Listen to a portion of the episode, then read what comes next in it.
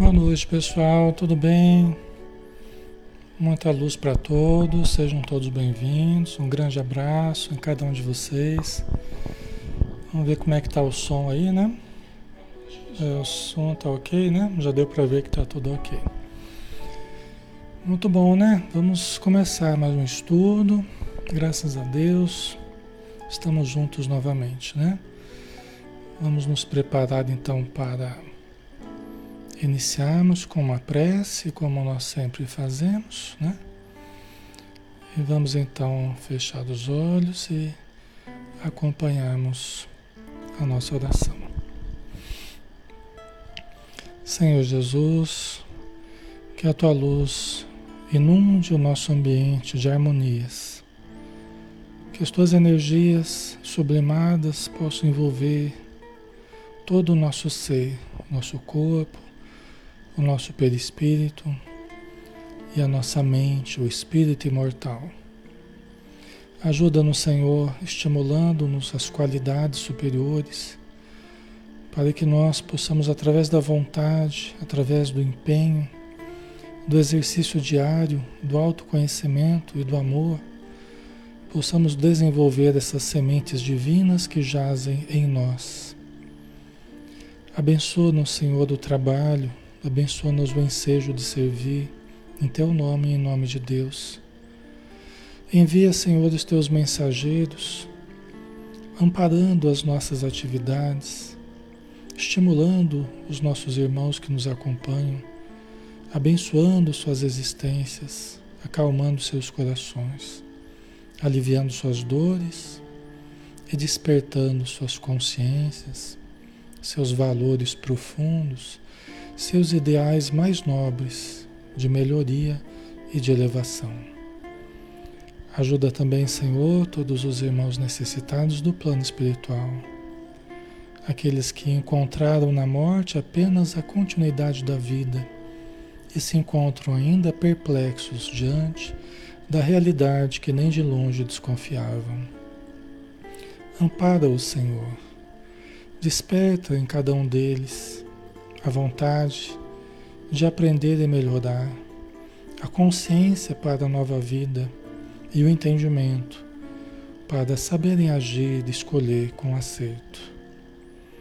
Ajuda, Senhor, para que o nosso entendimento possa descortinar os princípios elevados que esta obra contém, a obra que vamos estudar hoje, para assimilá-los em nós e em nossa vida, hoje e todos os dias da nossa existência.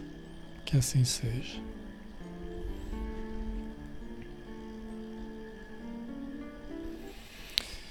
Então, novamente, boa noite a todos, um grande abraço, sejam todos bem-vindos. Alexandre Camargo falando, aqui de Campina Grande, em nome da Sociedade Espírita Maria de Nazaré. Nós estamos na página Espiritismo Brasil Chico Xavier, que nos permite fazer estudos todos os dias, todas as noites, né? Para ser mais preciso, de segunda a sábado às 20 horas. E cada noite a gente tem um estudo diferente, um estudo sistemático né, da doutrina espírita.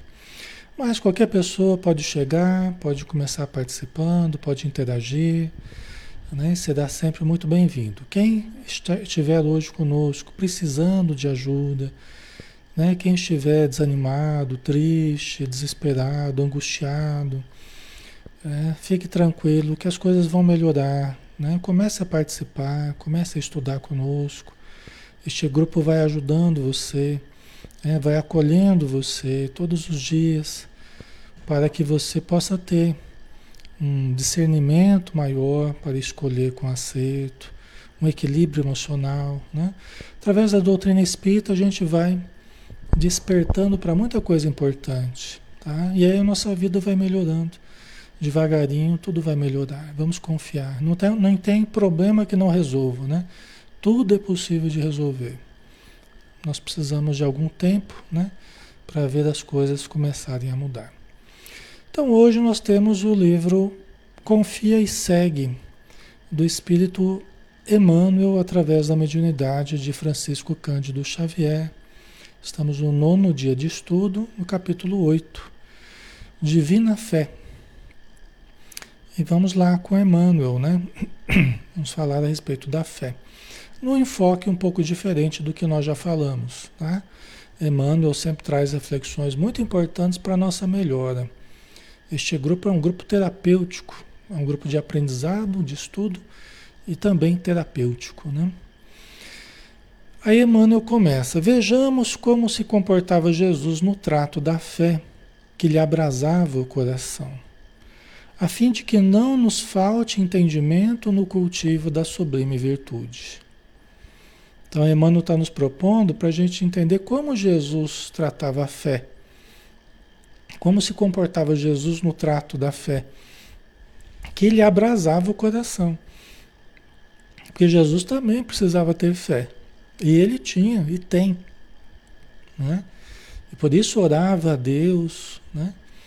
É, pedia forças para lidar com as situações terrestres de todos nós aqui muito necessitados, né? Então ele orava, ele tinha fé em todas as suas atitudes, a fé era patente, né? E estimulava a fé em todos aqueles que o procuravam, né?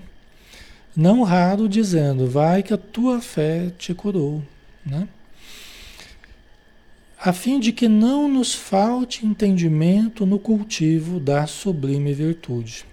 A gente precisa lembrar, a princípio, que a fé é o ambiente mais fértil para o crescimento da fé é a dificuldade.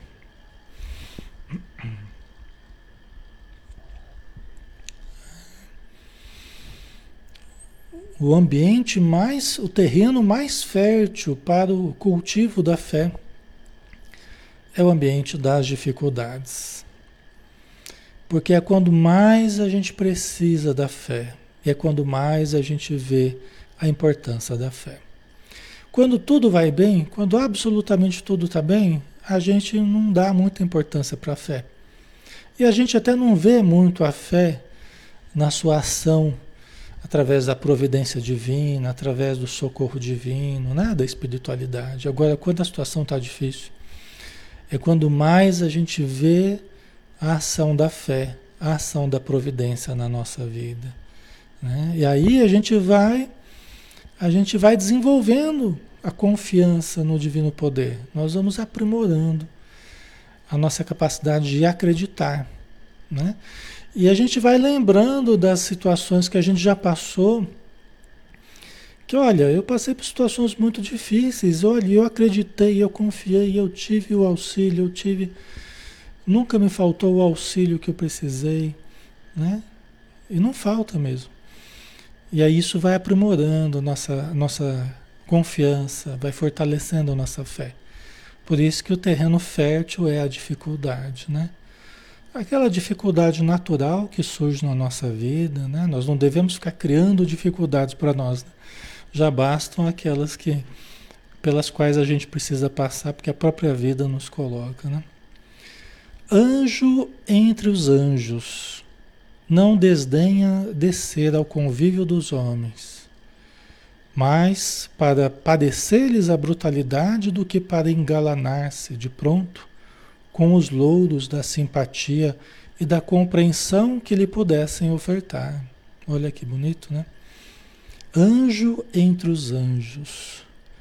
Então, Jesus, numa condição muito superior à nossa condição humana, Jesus muito superior, né? Habitando as altas esferas no sentido é, simbólico, altas esferas no sentido de esferas espirituais, de evolução, né?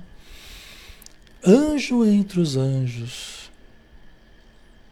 Né? E veio ao nosso encontro.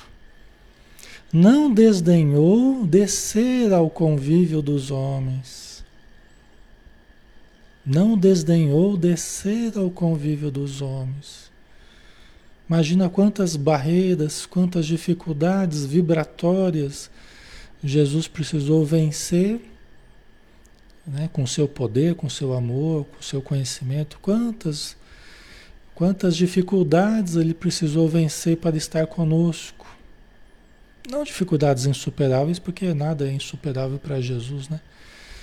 É para nós, mas não para Jesus, né? Mas quantas barreiras vibratórias, porque aqui o ambiente é pesado, né? Aqui é difícil. E ele veio, não desdenhou descer ao convívio dos homens, mas para padecer-lhes a brutalidade, do que para engalanar-se de pronto, né? se exaltar de pronto com os louros da simpatia e da compreensão que lhe pudessem ofertar. Né? A visão da, da de Emmanuel, né? Quer dizer, ele veio mais para nos sofrer e sabia que iria sofrer a nossa brutalidade, a brutalidade dos homens, que foi o que aconteceu, né? Desde o berço até a cruz. Padeceu a nossa brutalidade. A matança dos inocentes lá, né? Das criancinhas lá, que Herodes tentou matar Jesus no meio das criancinhas, das 70 crianças, se eu não me engano, né? Que, que foram assassinadas, né? Quer dizer, desde bebezinho Jesus tem sofrido a nossa brutalidade até a cruz. Até a cruz, até o seu assassinato, de fato, né? Então ele veio mais para sofrer a nossa brutalidade. Olha, mas por que ele viria para sofrer a nossa brutalidade? Para que nós tivéssemos o seu exemplo porque muitas vezes nós precisamos destroçar alguma coisa, nós precisamos quebrar alguma coisa para depois tentarmos reconstruir dentro de nós. Porque na nossa insânia, na nossa insânia, muitas vezes a gente acha que o, o, o bem é o mal para nós. A gente acha que o bem é o mal, né? E vai nos fazer mal, né? E aí a gente tenta destruir aquilo que está nos incomodando, aquilo que nos mostra a nossa inferioridade. E Jesus acabou sendo o contraste, né? Para os homens, o contraste da virtude com a inferioridade nossa. A virtude de Jesus com a nossa inferioridade. Né? Certo, pessoal? Então, ele sabia o que iria padecer, sabia o que iria sofrer. Né? E veio, não desdenhou dessa oportunidade de descer ao convívio dos homens. Sabia que uma vez que a semente caísse na terra e sumisse na terra, ela geraria frutos. E foi o que aconteceu, né? Foi o que aconteceu. Uma vez que ele veio a ser assassinado, a morte dele significou uma imensa, um imenso remorso para a humanidade, um imenso, uma, uma imensa culpa para a humanidade. Culpa essa que nós não nos libertamos ainda, porque nós não nos melhoramos ainda suficientemente, precisamos nos libertar através da prática do bem, né? Precisamos nos libertar da culpa do que fizemos a Jesus através da prática do bem, através do amor, né? Por isso que nós ainda carregamos é, de certo modo, essa culpa coletiva, né? Então ele veio sabendo disso e não veio para colher os louros da simpatia e da compreensão imediatas. Ele não veio para colher os louros, até porque não colheu né, os louros nem depois da sua morte, né? só ao longo dos, dos milênios aí que mais pessoas foram aderindo foram tendo simpatia pela sua mensagem, né, pelo seu exemplo, mas isso foi devagar e constantemente, né? Então ele não veio para colher os louros da simpatia, da compreensão que não os teve. Pelo contrário, né? Encontrou mais dificuldades do que do que gente para ajudá-lo, né? Certo, pessoal? Isso aqui é importante, né? É, dá para a gente ter uma noção, né?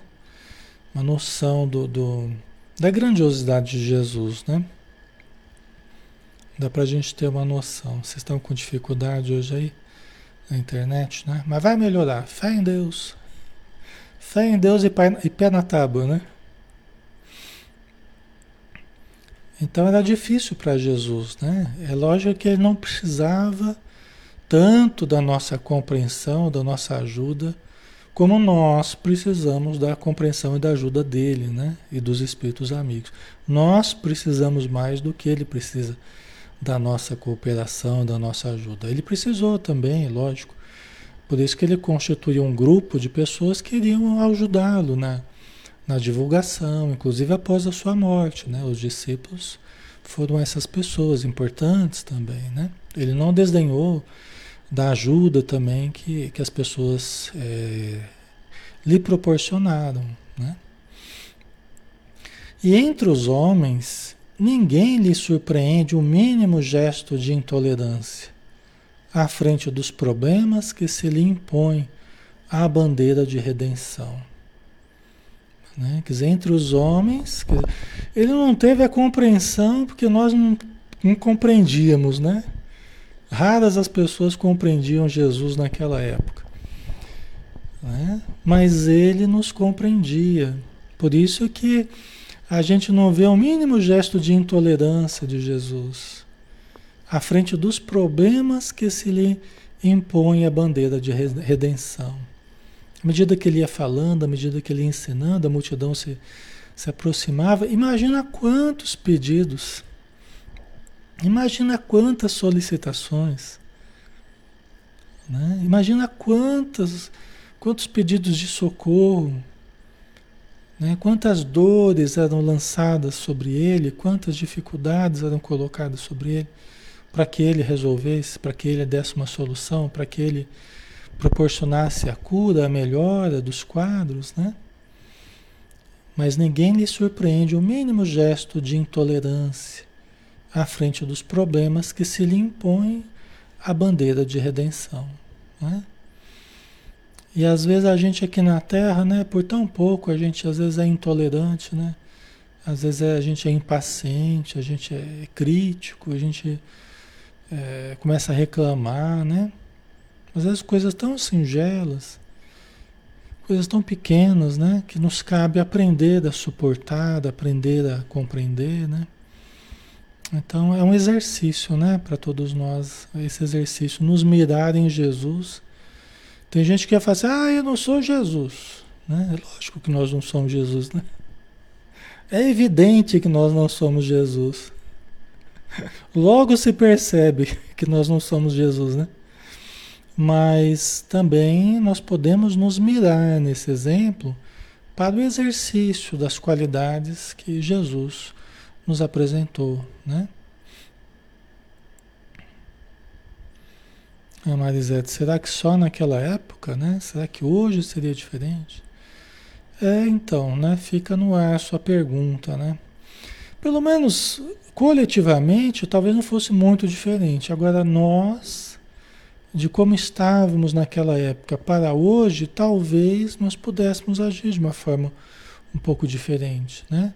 É uma coisa para cada um analisar, né? Uma coisa para cada um analisar, né? Nós poderíamos fazer. Hoje Jesus ainda não chama, ele nos chama, né? Ele está nos aguardando ainda. Então aquele convite do passado ainda está de pé. Ele se renova hoje ainda. Então nós podemos fazer diferente hoje do que talvez tenhamos feito no passado. Né?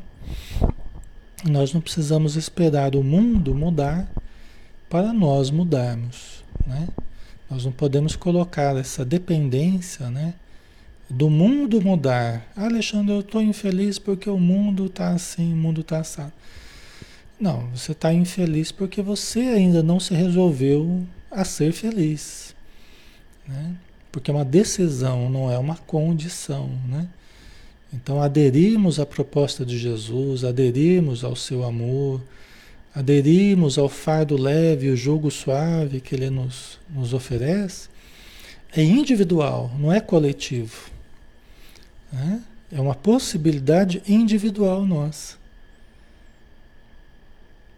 Né? Nós não podemos fazer isso pelos nossos filhos, nós não podemos fazer isso pelo marido, pela esposa, nós não podemos fazer isso pelos nossos pais, porque essa decisão ela é, ela é pessoal e intransferível. É pessoal e intransferível. Não dá para a gente transferir para outros. e não dá para os outros transferirem para nós a adesão à proposta de Jesus. É uma decisão ser feliz. Né? Aí Jesus, nessa linha de raciocínio, né? Como é que Jesus lidou com a fé? Né?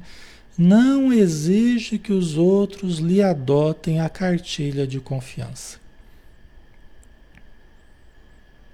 Jesus não exigiu que ninguém lhe adotasse a cartilha de confiança. Como assim, Alexandre, a cartilha de confiança?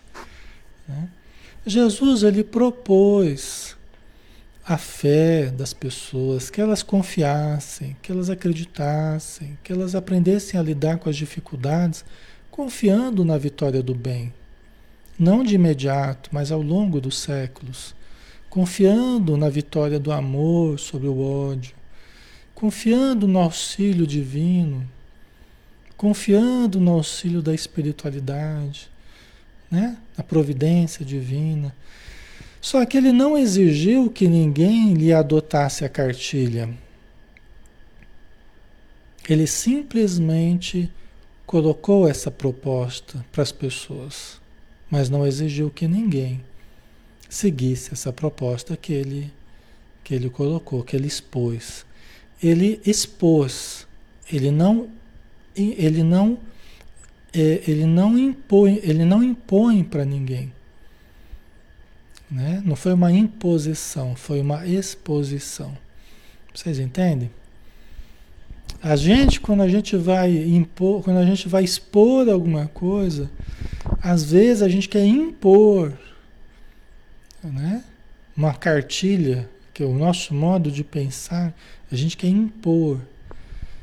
Né? E se alguém pensa diferente, né? a gente já se indispõe, a gente já não aceita, já critica, já, né, já vira um inimigo, vamos dizer assim. Mas Jesus não procedia assim, né? Ele expôs a sua doutrina de confiança no divino poder para aqueles que quisessem espontaneamente aceitar. O espiritismo hoje, modernamente, age da mesma forma. Né? As pessoas procuram espontaneamente a casa espírita, o estudo espírita. Ninguém vai, vai receber um fardo aqui pesado, ninguém, ninguém vai impor nada a vocês, ninguém vai, né? A nossa tentativa de fazer como Jesus fez. Né? Nós vamos criar condições para as pessoas buscarem o Evangelho. Né? Então não exigem que os outros lhe adotem a cartilha de confiança. Você quer você quer desconfiar de mim? Você quer desconfiar do que eu estou falando? Pode desconfiar à vontade. Dizer assim. Pode desconfiar à vontade. Ah, Alexandre, eu não gosto de você. Pode não gostar à vontade. Tá? Você tem direito. É o seu livre-arbítrio. Jesus procedia assim, né? Quem não quisesse gostar dele, quem não quisesse acreditar nele, confiar nele, no que ele estava falando, podia ficar tranquilo. Ele não queria impor nada a ninguém. Queria que as pessoas o buscassem e buscassem o que ele estava falando espontaneamente, porque se identificavam com a proposta, porque se sintonizavam com a proposta de amor. Né? E isso, pessoal, isso aí é aquele negócio que bate no coração assim que, que a gente se identifica ou não, não tem jeito. Né? É, é, ou a gente gosta, ou a gente não gosta, ou a gente se sintoniza com aquilo, ou não, não se sintoniza. É complicado, né? Mas é assim que funciona, tá? Não dá pra gente impor isso, né? Certo, pessoal? É o livre-arbítrio, né? Então Jesus, um exemplo, como um exemplo máximo de respeito ao ser humano, ele tinha um respeito absoluto ao livre-arbítrio das pessoas. Até quando a pessoa se aproximava dele, o senhor, o senhor me ajuda. O que, que você quer que eu faça? Jesus podia chegar já curando, né? Curando todo mundo, irradiando energia. Até quem não quisesse ser curado, né? Jesus podia ir curando todo mundo. Tá?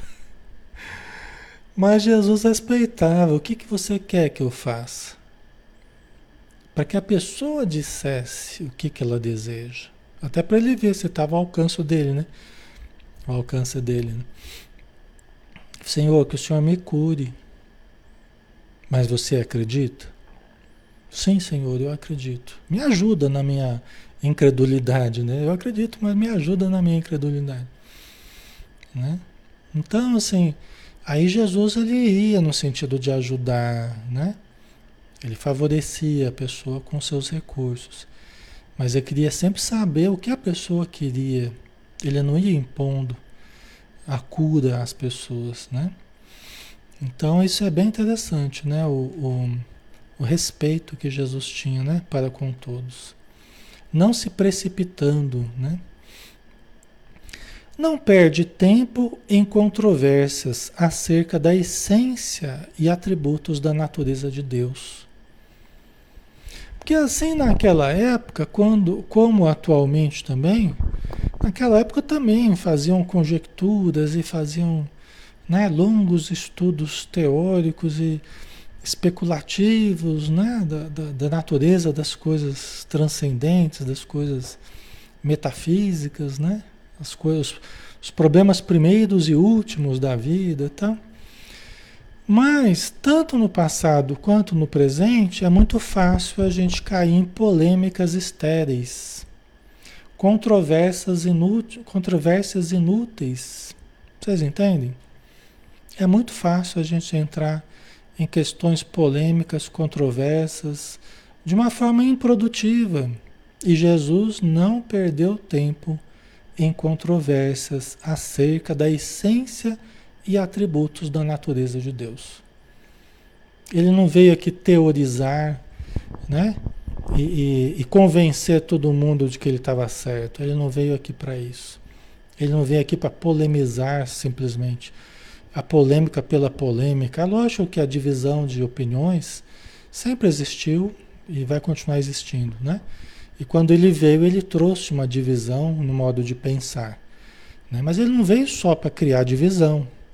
O objetivo não era criar divisão, o objetivo não era exatamente de polemizar, mas é de mostrar o amor, mostrar a importância das atitudes amorosas, da caridade, do amor a Deus, né? Mais pelas vias do coração do que pelas vias do entendimento propriamente dito, mais pelas vias do coração. Trouxe também um entendimento profundo, né? Mas Jesus foi mais coração do que propriamente né, teorizar pontos, né? Certo, pessoal? Deixa eu ver aqui. O Túlio colocou, não veio para não veio vencer, disputar, veio para os doentes. Exatamente. É. Até porque aí o Túlio é, falou uma coisa muito importante, né? Enquanto nós estamos disputando no campo das opiniões contrárias, né? polemizando, os necessitados estão precisando. Né? Quando se perde muito tempo polemizando, teorizando, o trabalho do socorro está sendo deixado de lado, do consolo está sendo deixado de lado, do alívio ao sofrimento está sendo deixado de lado, do socorro aos necessitados da matéria e do espírito, que são que enxameiam o mundo, né? Entendeu? Então é realmente uma grande um grande desperdício às vezes de tempo, né? Até quando a gente está tentando convencer ou, né, está polemizando com pessoas que não estão nem um pouco dispostas a mudar, ou seja, a mudar o ponto de vista, a mudar a forma de viver, de pensar, elas só gostam de polemizar, né? Aí é mais perda de tempo ainda, né? Entendeu? Então, lógico, nós podemos estudar, compreender, tentar aprofundar raciocínios, né? Mas não fazer disso nosso grande objetivo. Né? Nosso grande objetivo é, é o amor, né? É o entendimento, mas o entendimento equilibrado com a atitude amorosa. Né? Não se converte em suposto advogado do Criador para maldizer ou ferir as criaturas enrijecidas na delinquência. Tá? Então, interessante também, né? Jesus ele não se converteu em suposto advogado do Criador, como tivesse aqui, ó, eu estou aqui em nome de Deus, eu estou aqui para defender Deus, né? Não era exatamente assim, não era exatamente isso, né? Ele não veio como advogado de Deus para maldizer ou ferir as criaturas enrijecidas na delinquência, né? Para usar a verdade como um açoite, não. Né? Emmanuel até nos fala, às vezes a gente ajuda e desajuda, né? Quando a gente usa a verdade como um açoite, né? Como um, um ferro em brasa, né? É como se a gente desse com uma mão e tirasse com a outra. Em nome da religião, né? Em nome do, do amor, em nome do bem, né? Então Jesus não se converte em suposto advogado do Criador para maldizer ou ferir as criaturas. Porque isso a gente faz quando a gente se arvora em, em representantes de Deus na Terra, né? Isso acontece quando a gente se arvora em representantes de Deus na Terra e usa um suposto poder que Deus teria nos dado, vamos supor, né? Para perseguir, para maldizer, para ferir, em nome de Deus, né? Quer dizer, o que seria um grande equívoco, né? Deus não tem nada com isso, Jesus muito menos, né? Então.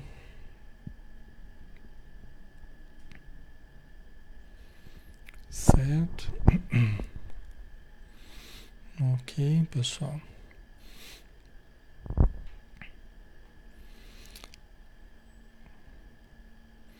Emmanuel até fala, né, num certo momento, né, que Jesus Jesus subiu no monte a fim de ensinar, né? Tem uma mensagem quando, quando fala, né, das bem-aventuranças, tal. E Jesus subiu no monte, né? É, é, para ensinar. Aí Emmanuel usa esse simbolismo nos seus livros do Evangelho, né? Ele usa esse simbolismo. Nós na Terra muitas vezes subimos no monte, no monte do conhecimento, no monte do poder, no monte da fortuna nos vários montes aí que a gente, que a gente pode subir, né? É, mais frequentemente para manipular, para, para dominar, para explorar, né? para prejudicar. E Jesus subiu no monte para ensinar. E Emmanuel chama a, a nossa atenção para isso, né? que o Evangelho nos, nos, nos diz. Né? Jesus subiu no monte a fim de ensinar as multidões. Por quê? Porque infelizmente as multidões ainda sofrem com todos aqueles que sobem ao monte, aos, aos vários montes que existem, né? Não físicos, né? Mas os montes do poder, do dinheiro, né? De, um monte de situações de evidência, né? Mas ainda podemos subir no monte a fim de ensinar, a fim de ajudar, né? a fim de amparar. Né? Esse é o nosso, nosso desafio, né? Certo, pessoal?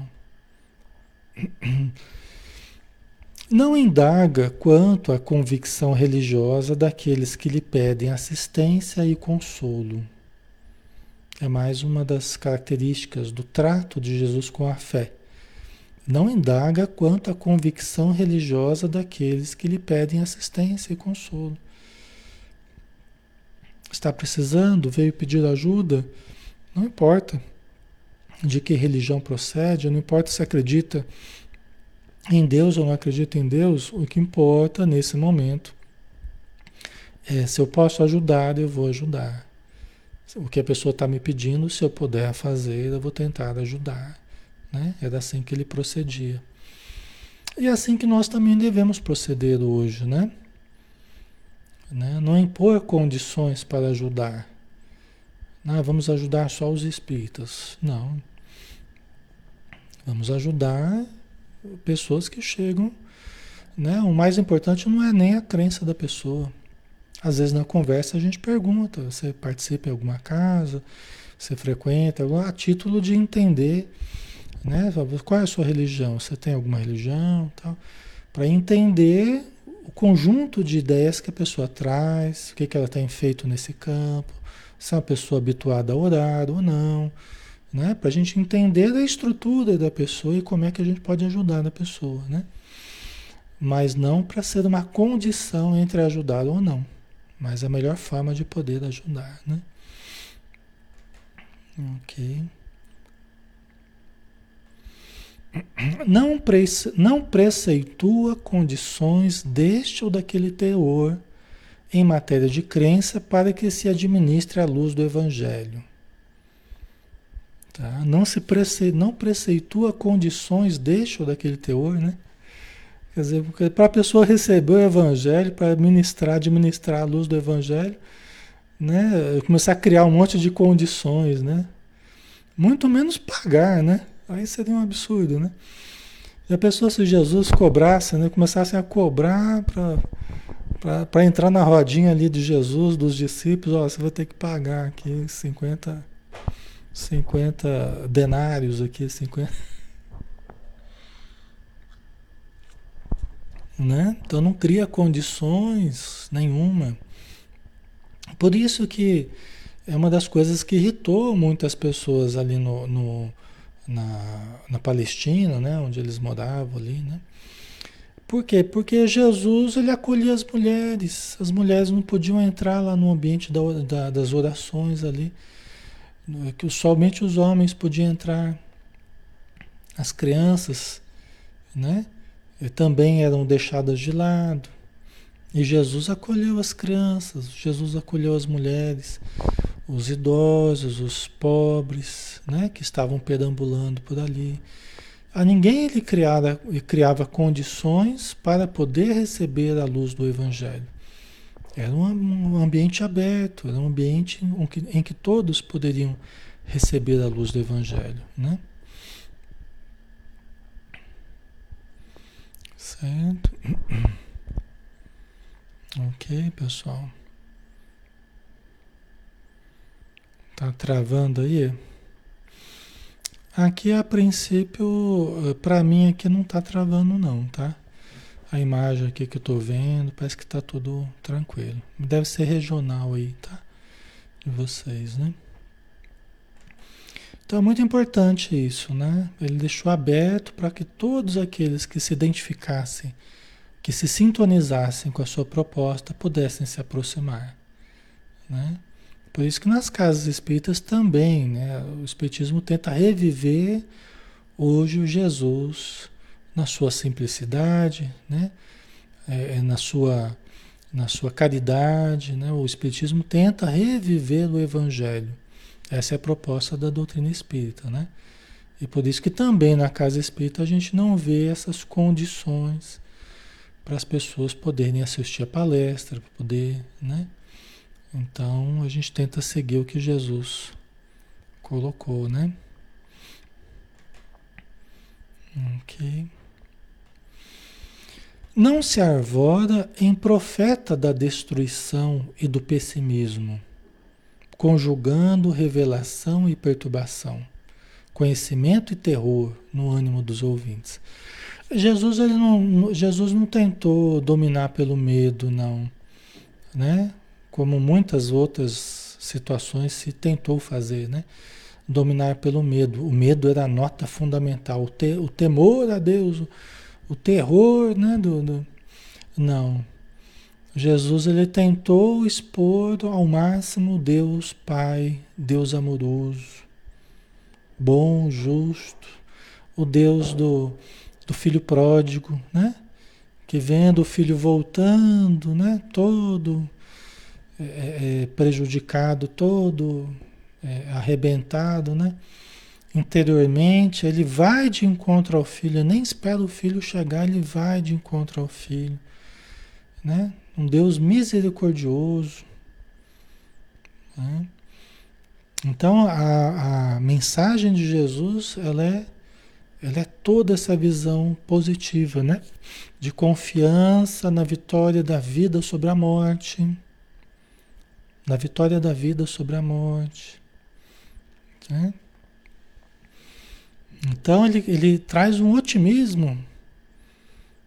Né? Ele traz um otimismo como, como solução para os problemas. Né? Olhai os lírios do campo, olhai as aves do céu. Né? Nem mesmo Salomão em toda a sua glória se vestiu como uma delas. Né? Então, assim, ele trouxe uma, uma visão de futuro para nós, uma visão radiante, que ele voltaria, né? que nós passaríamos por uma transição, separação do joio e do trigo, né? mas que nós superaríamos isso. Né? E continuaríamos vivendo e continuaríamos próximos a Ele. Tá? Que Ele iria para nos preparar o lugar, e quando estivesse preparado, Ele nos chamaria. Para que onde Ele estivesse, nós também pudéssemos estar. Olha que bonito, né? Vocês entendem, pessoal? Tá ficando claro? Além da Jesus foi e continua sendo o maior apaziguador. Na época de Jesus haviam, haviam controvérsias, não faltavam questões políticas, não faltavam. É, os judeus, Israel estava dominado pela. estava dominada pela. por Roma, toda a Palestina, boa parte do, planeta estava dominado por Roma, né? Pelo Império Romano. E as pessoas queriam é, tinham grupos de, de, libertação do povo palestino, né? É, de Roma, né? grupos que formavam grupos bélicos e tal. Jesus não se envolveu com nada disso. Não fez conchavos, não fez, não participou da política estabelecida. Né? Não participou da política estabelecida. Não montou grupos de revolução. Não fez nada disso. Né? Embora alguns tentassem chamá-lo para esse caminho, Judas quis chamá-lo para esse caminho. Judas, Judas tentou, através da, da, da situação radical da cruz, ele tentou arrastar Jesus para esse universo bélico, porque ele já tinha visto Jesus fazer tantas coisas fortes, né? tantas coisas importantes, Aí fala, ah, eu vou colocar Jesus numa situação limite. Eu vou colocar e quero ver se eles vão aguentar o poder de Jesus. Jesus já demonstrou que pode fazer coisas maravilhosas. Eu vou tentar colocá-lo numa situação limite. Só que ele se equivocou, porque Jesus não veio para entrar em briga franca, armada com nem com os judeus, nem com os romanos, nem com ninguém. Aí que está o grande equívoco. E às vezes a gente fala isso aqui, já tem um monte de gente que não gosta já. Tem um monte de gente já que fica brava já. Porque elas ah, continuam acreditando do mesmo, do mesmo jeito que Judas. Não, mas nós temos que fazer a revolução e temos que. Do mesmo jeito que Judas. É acreditando ainda que nós vamos converter maus em bons através de armas. E a questão é essa, é converter maus em bons, porque porque do mesmo jeito que no passado, no, presen no presente, o que a gente vê realmente é a ação das trevas, né? Assim no passado quanto no presente, a ação das trevas. Muito forte. Muito forte, né? E aí, como é que nós vamos combater as trevas? Não, vamos fazer a revolução. Não. Como assim? Se as trevas a gente só combate com o amor, se a gente só combate com perdão, com compreensão, como é que nós vamos combater as trevas pegando em armas? Entendeu? Pode ser que haja necessidade, às vezes uma guerra você tem que coibir certas coisas e tal, né? Segunda Guerra, por exemplo, né? Se não fosse a ação dos aliados tal para coibir, vai saber o que tinha virado o planeta, né? Mas enfim, são situações específicas ali que, né? Mas a gente precisa tomar esse cuidado, porque senão a gente cai na mesma cilada que Judas caiu. A gente cai na mesma cilada. Não, eu tenho fé, eu tenho fé, e vamos lá, parte para a briga, que evoca o que a gente tem de pior, evoca o que a gente tem de pior e o que os outros têm de pior. A guerra é um, é um uma máquina devoradora, né, destruidora, né? Então, é, é, eu preciso sempre lembrar disso. Eu preciso, eu estou sempre me lembrando disso. Né? Como é que Jesus faria, né? Naquele momento que ele viveu na Terra, também haviam problemas políticos, também haviam pessoas fazendo coisas absurdas, matando gente de uma forma absurda, julgamentos absurdos na época de Jesus. Mas Jesus não se arvorou em combater essas pessoas, porque ele sabia que não é assim que se combate o mal. O mal se combate com o bem. É a gente se tornando melhor. Você está criticando aquilo que estão fazendo? Faça você diferente. Faça você diferente, seja você a materialização daquilo que você acredita. E não espelhe o que o outro está fazendo. Porque senão você passa a ser igual ao outro. E qual a diferença? Você vai querer ser melhor do que o outro fazendo a mesma coisa que o outro? Então é preciso que nós estejamos vigilantes e que nós materializemos em nós o que nós acreditamos. E em que nós acreditamos? Na busca da verdade, no amor, na caridade, na compreensão, no perdão. Né? É nisso que nós acreditamos como cristãos. Não é, pessoal? Então, é muito fácil né, a gente se insuflar. É o ego que quer. O ego quer sempre, ele quer sempre destruir aquilo que ele não pode controlar. Então, se eu não posso controlar, eu quero destruir. Então, a gente precisa tomar cuidado com os nossos ímpetos de destruição. Porque nada mais é do que o nosso ego tentando destruir daquilo que a gente não consegue controlar. Se a pessoa está fazendo diferente do que a gente gostaria, a gente quer destruir, né? Mas isso é o nosso ego. Né? Deixa eu voltar para mim, deixa eu fazer diferente, deixa eu me manter fiel, acreditando na vitória do bem. Deixa eu me manter fiel ao bem. Porque isso, isso me traz equilíbrio mental isso me traz equilíbrio emocional. Isso me traz saúde física e mental. Do contrário, eu passo a ser mais um louco em meio a tantos loucos. Eu passo a ser mais um desequilibrado em meio a tantos desequilibrados. E as pessoas estão adoecendo, pessoal. As pessoas estão adoecendo muito. Porque estão se deixando levar por esse espírito belicoso, né?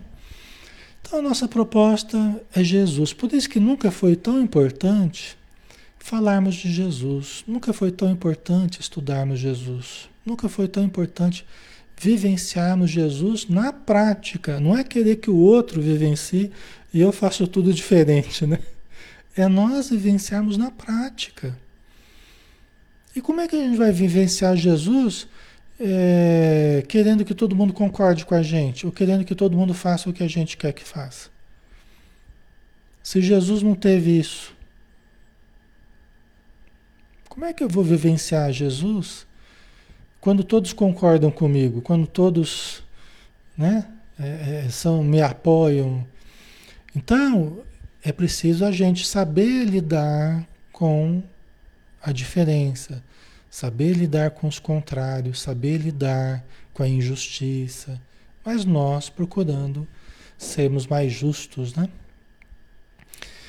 Então não se arvorem profeta da destruição e do pessimismo, ajudando, é, conjugando revelação e perturbação, conhecimento e terror nos ânimos dos ouvintes. Jesus não fez isso, né? E nós também não devemos fazer, né? Não solicita vantagens particulares, auxiliando sempre sem cogitar de auxílio a si mesmo. Né?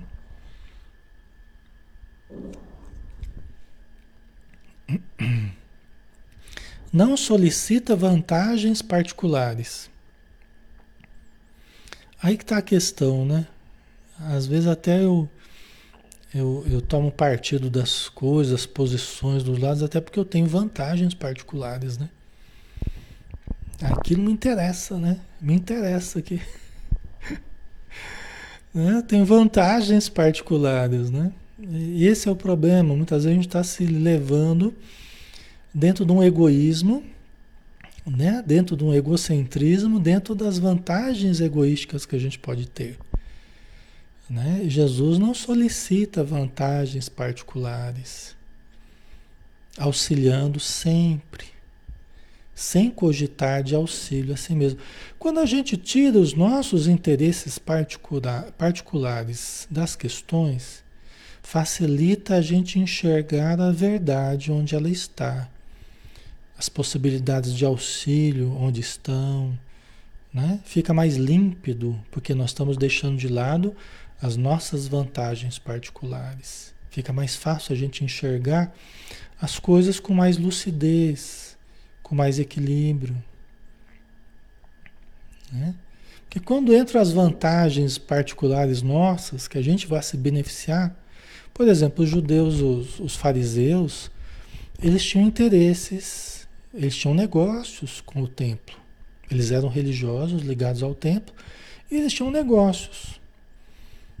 Então, o sábado era o dia que eles que as pessoas iam para o templo, onde elas compravam os animais.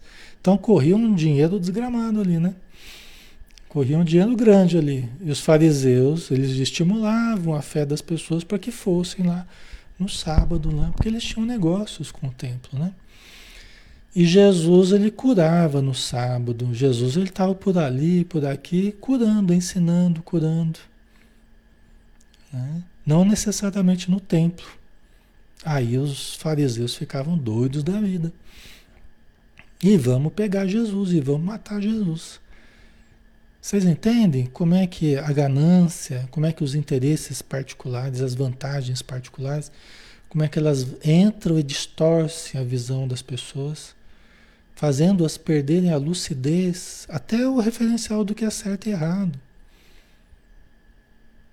Foi uma das coisas que mais prejudicou Jesus, assim, na visão dos fariseus, né? Que mais eles ficaram bravos com Jesus foi o fato dele curar no sábado, mexendo no bolso do, dos fariseus, né? Então, por isso que Jesus ele colocava: "Dai de graça o que de graça recebestes". Por isso que a fé nós não devemos não devemos juntar com o ganho financeiro, né? A fé não devemos profissionalizar a religião, não devemos transformar num grande negócio, né? Então deixar as vantagens particulares de lado, para que nós possamos estar ali com a intenção pura, a única intenção de ensinar, de aprender, de ajudar, de receber né, o benefício da religião sem que haja interesses particulares, né? Isso é bem importante, né? E nos colocando, às vezes, até em nosso prejuízo, né? É que nem, é que nem o Emmanuel coloca, né? Não solicita vantagens particulares, auxiliando sempre, sem cogitar de auxílio a si mesmo. Né? Colocando-nos em último lugar, não em primeiro lugar para, para termos benefícios da religião. Vamos ajudar em nome da religião. A religião não é para a gente ter benefícios particularistas, mas para a gente ajudar em nome da religião. Né? Quem aprendeu o que significa trabalhar para Jesus, para Deus. Né? A Lia colocou: vivemos muito isso, cada um com seus interesses, deixa de Deixa de olhar pelo todo, até a família, né? Exatamente. É. Não promove ligações com os príncipes e sacerdotes do mundo para prestigiar os princípios de amor dos quais se tornara intérprete. Quer dizer, Jesus, olha só como ele foi o exemplo anti-ego, né? O exemplo anti-ego total, né? Jesus. Ele não promove ligações com os príncipes e sacerdotes do mundo para prestigiar os princípios de amor dos quais se tornaram intérprete. Né? Ele não foi buscar apoio dos príncipes, dos sacerdotes, né? pode ser que príncipes e sacerdotes o tenham buscado, mas não que ele tem, os tenha buscado para prestigiar, para conferir prestígio ao que ele estava falando, até porque ele não precisava disso. Acontecia assim de pessoas ricas se aproximarem de Jesus, querendo se aproveitar do reino que Jesus veio edificar. Senhor, onde é que vai ser esse reino? Onde é que vai ser esse reino, né? Olha, vai ser no coração de cada um. Coração, como assim? Mas é, é, onde é que vão estar as pessoas boas? Onde é, Senhor, onde é que vão estar as pessoas boas nesse reino? Olha, as pessoas boas, elas vão estar ajudando as pessoas más, para que também se tornem boas. Mas, Senhor, e é, onde é que vão estar os, os ricos? Onde é que vão estar os ricos nesse, nesse novo reino, né? Os ricos vão estar ajudando os mais pobres para que também se tornem ricos. Como assim? Mas, Senhor, a justiça, quem é que vai controlar? Quem é que vai policiar esse pessoal todo? a consciência de cada um. A consciência de cada um que vai policiar as pessoas. Né? Isso aqui eu estou tirando numa das historinhas do, do Humberto de Campos, né? Sensacional, né? Uma das historinhas do Humberto de Campos através do Chico Xavier, né? Onde um determinado personagem lá conhecido, rico e tal, se aproximou de Jesus, né? E aí falou assim, ah, mas o senhor quer dizer então que esse reino, ele não vai ter palácios, ele não vai ter guardas, ele não vai ter... Falei, você tem certeza que o senhor é o Jesus? Me mandaram procurar um tal de Jesus, é o senhor mesmo, sou eu.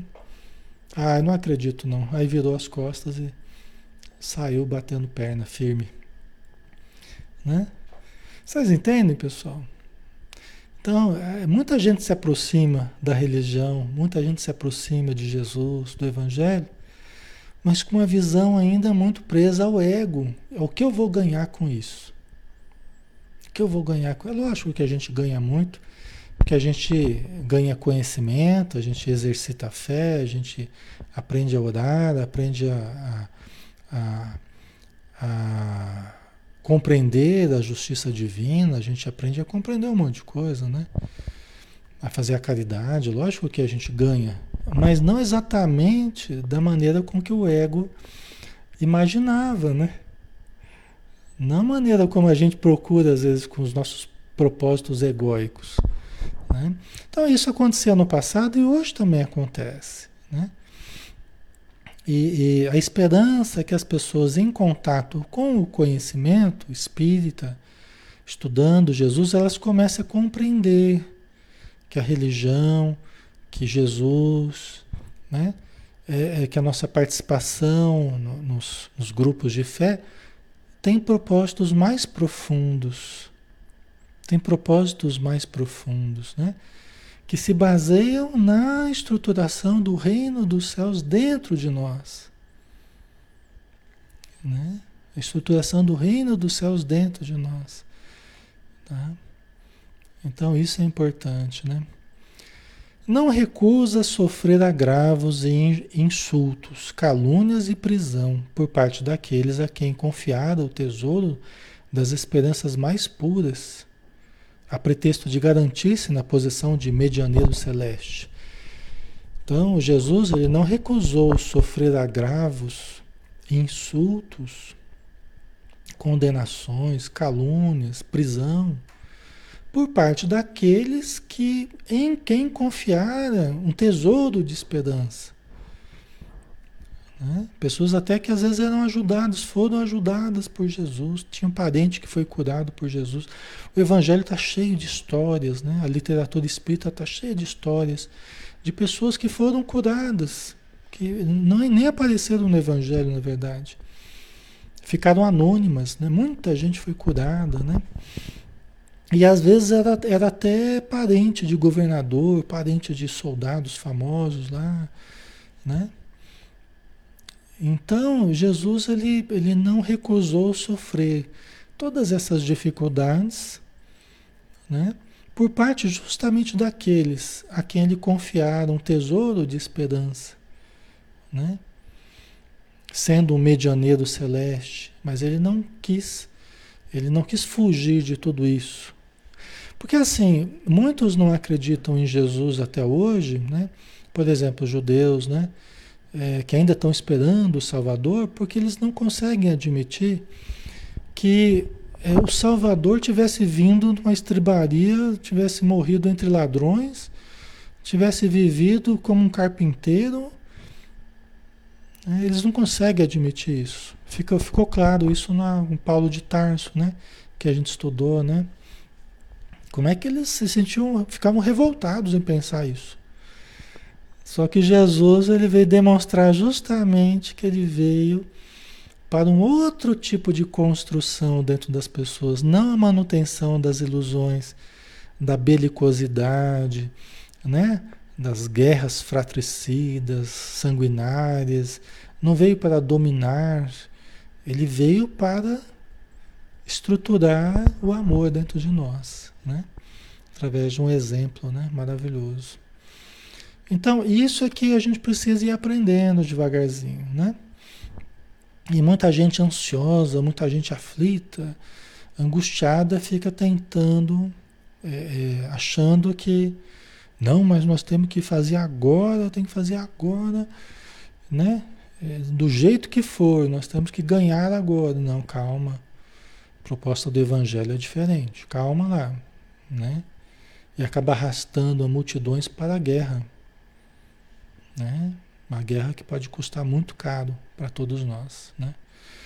E por último, não recorra, não recorra nem mesmo, não recorre nem mesmo à proteção da justiça humana para exonerar-se da cruz em que, desfale, em que desfalece, entre a serenidade e o perdão, em plenitude de obediência. Ele tinha poder para se livrar da prisão, para se livrar dos guardas, para se livrar de tudo, da cruz, e não o fez. Ele tinha poder de fazer tudo isso, de exterminar as pessoas, ele tinha poder de fazer tudo isso, e não o fez. Entendeu? Não o fez. Isso é muito importante a gente refletir. Nem tudo que a gente pode, a gente deve. Né? Tudo me é lícito, mas nem tudo me convém. Né? Eu posso entrar por vários caminhos, mas qual será o melhor caminho?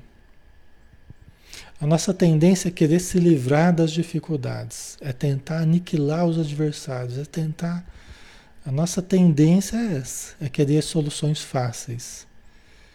Mas quem disse que as soluções seriam fáceis? Jesus demonstrou que as soluções fáceis elas são abismos frequentemente que a gente cai por invigilância, por inexperiência.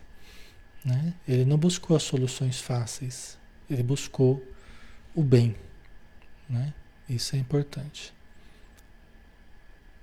Certo, pessoal? Acho que aqui nós acabamos. Deixa eu ver aqui. Estamos na hora mesmo, né? É, só tem mais um parágrafo aqui. Ó. Observemos a fé em Jesus e a fé em nós, a fim de exercitarmos em nossas necessidades de evolução o esquecimento de nossos obscuros caprichos e a aceitação da sábia vontade de nosso Pai. Coisa que a gente tem grande dificuldade de aceitar a vontade divina. Nós nos rebelamos frequentemente com relação às leis divinas. Né?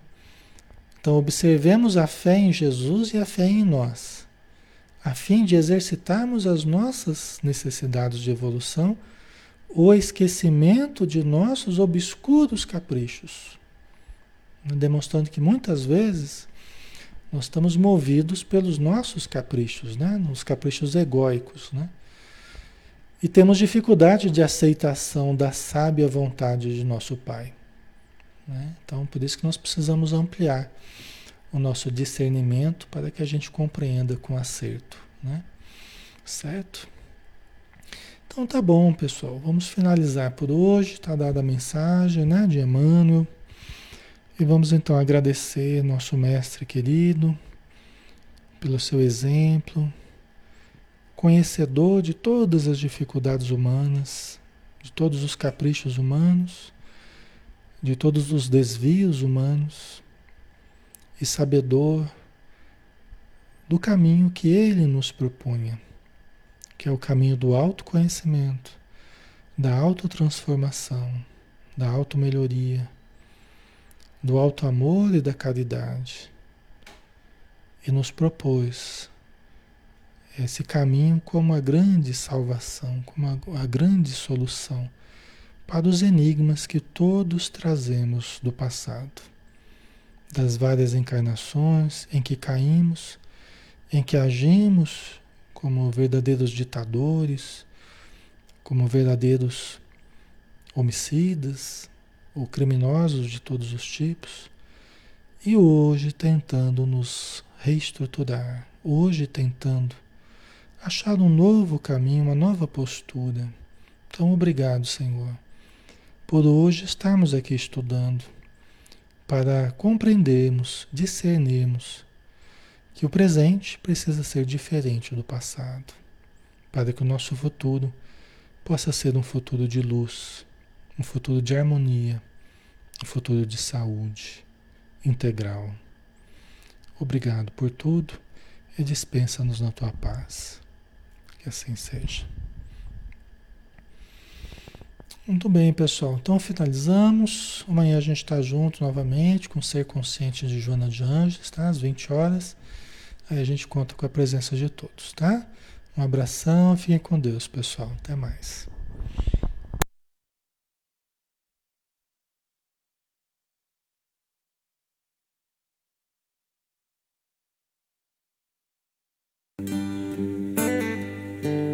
Deus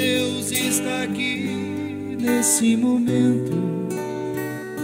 Sua presença é real em meu viver. Entregue sua vida e seus problemas. Fale com Deus, Ele vai ajudar você. Oh, Deus te trouxe aqui para aliviar o seu sofrimento. Oh, é Ele o autor da fé, do princípio ao fim, em todos seus tormentos. E ainda se vier noites traiçoeiras, se a cruz pesada for, Cristo estará contigo. O mundo pode até fazer você chorar, mas Deus se quer sorrindo. E ainda se vier noites traiçoeiras, se a cruz pesada for, Cristo estará contigo. O mundo pode até fazer você chorar mas Deus se quer sorrindo.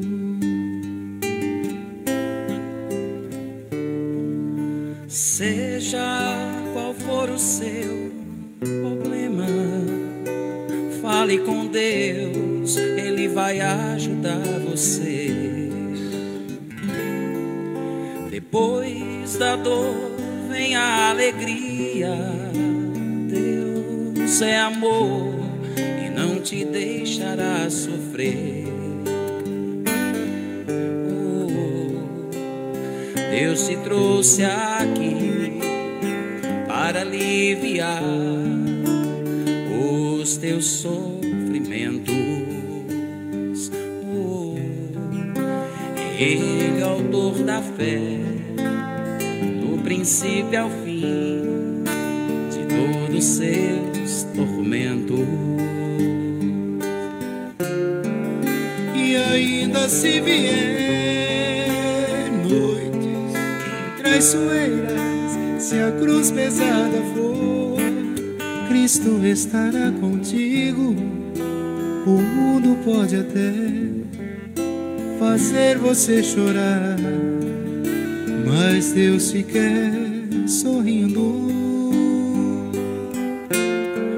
E ainda se vier noites traiçoeiras, se a cruz pesada for, Cristo estará contigo. O mundo pode até fazer você chorar, mas Deus te quer sorrindo.